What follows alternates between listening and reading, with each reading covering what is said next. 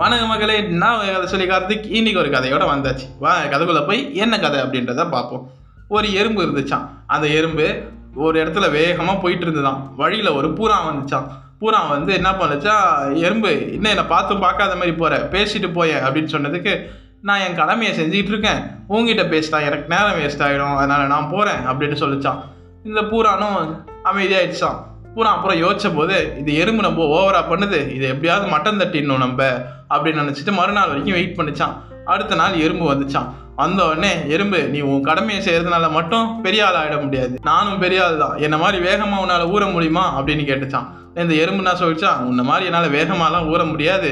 ஆனால் என்னால் செய்கிற விஷயத்தையும் என்னால் பண்ண முடிஞ்ச விஷயத்தையும் உன்னால் பண்ண முடியாது அப்படின்னு சொல்லிச்சான். உடனே அப்படி என்ன கம்பு சூத்திரத்தை நீ செஞ்சிட போகிற செஞ்சு காமியம் பார்ப்போம் அப்படின்னு அந்த பூரா சொன்ன உடனே இந்த எறும்பு என்ன பண்ணுச்சான்? வா அப்படின்னு சொல்லி ஒரு தண்ணி தொட்டிக்குள்ள கூட்டு போயிட்டு இங்கேயே இரு அப்படின்னு சொல்லிட்டு தண்ணி தொட்டியில் குதிச்சிருச்சான். குதிச்ச உடனே ஒரு துரும்பை பிடிச்சிக்கிட்டு மிதந்தே வந்துருச்சான் திரும்பி.